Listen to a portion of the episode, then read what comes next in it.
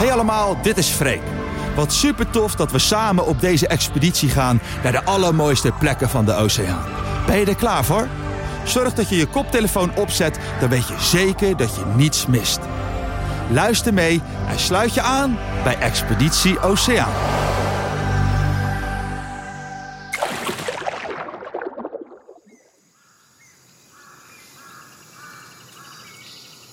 Je denkt misschien, hé, hey, ik hoor bosgeluiden. We zitten helemaal verkeerd. We waren toch op Expeditie Oceaan? Je hebt ook helemaal gelijk. Maar dit is een mangrove. Dat is een schemerig moerasbos langs subtropische en tropische kusten. En mangroven ontstaan in rustige stukken kustzee, zoals in lagunes en baaien. Er leven hier heel veel verschillende dieren. Vogels, slangen, luiaards, zelfs zeeschildpadden. Maar ook, precies, muggen. Op deze plek zouden andere bomen doodgaan, maar mangrovenbomen niet. Die kunnen tegen zoutwater, overstromingen door de dagelijkse vloed en tegen de hitte. En als ik nou zo om me heen kijk, dan zie ik overal luchtwortels van die mangrovenbomen uit de modder steken. Er zijn wortels die recht omhoog groeien, net of er allemaal lange stokken in de modder zijn geprikt. En andere wortels groeien weer in een grote boog. En al die luchtwortels samen vormen een vlechtwerk. Een ondoordringbaar netwerk van hout. Hoe gaaf is dat?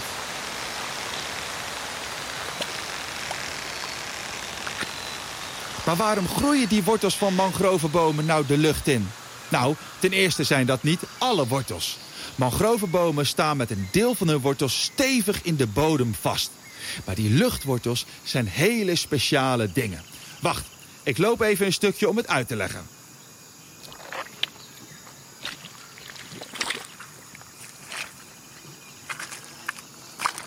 Oh, bah, wat stinkt dat. Deze modder meurt enorm. En dat komt omdat er hier maar weinig zuurstof in de bodem zit. Als de bacteriën die hier in de bodem leven dode dieren, bladeren en op de grond gevallen vruchten afbreken, komt er zogenaamd waterstofsulfide vrij. En die stof kennen wij beter als rotte eierenlucht. En nu is het zo dat die zuurstofarme bodem prima is voor de bacteriën om in te leven, maar niet zo fijn voor de wortels van mangrovenbomen. Die wortels hebben zuurstof nodig om gezond te blijven. En daarom steken mangrovenbomen lange wortels uit de grond en halen de zuurstof dan gewoon zo uit de lucht. En die geluiden, wat gaaf. Het is hier schemerig, rustig, maar nooit echt helemaal stil. Het knettert, knapt en... knalt. Oh, dat was zeker een pistoolgarnaal. Met hun scharen knallen ze erop los. En het geluid dat ze daarmee produceren is zo hard... dat ze er op afstand prooien mee kunnen verlammen. Verlamming door geluid. Hoe bizar is dat? En een heleboel van die knallende garnalen bij elkaar klinkt een beetje als popcorn. Mangroven overstromen iedere dag met zeewater.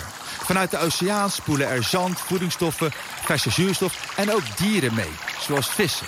Maar ook zeezoogdieren. En stel je eens even voor dat je door een bos zwemt. Hoe gaaf zou dat zijn? En dat is ook precies wat zeekoeien doen. Ze vinden dit rustige, veilige gebied heerlijk. Als ze hun buikjes hebben volgegeten op de zeegrasbedden verderop... trekken ze lekker de mangroven in om te chillen. Vrouwtjes krijgen er ook hun jongen. Schattig.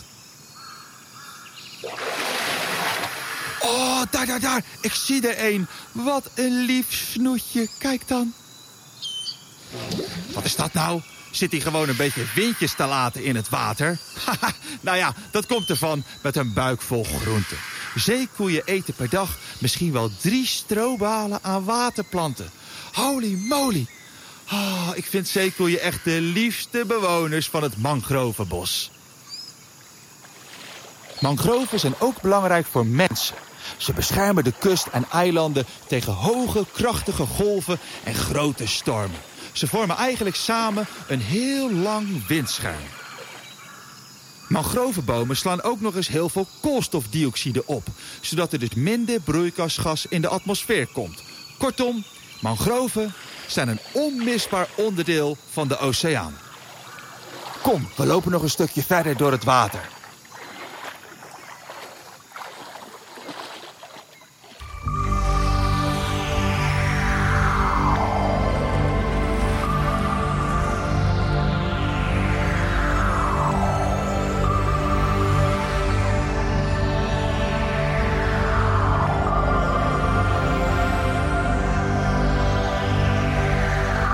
Ben je klaar voor de volgende ontdekkingsreis? Mooi, want er is nog heel veel meer te ontdekken met Expeditie Oceaan van Albert Heijn.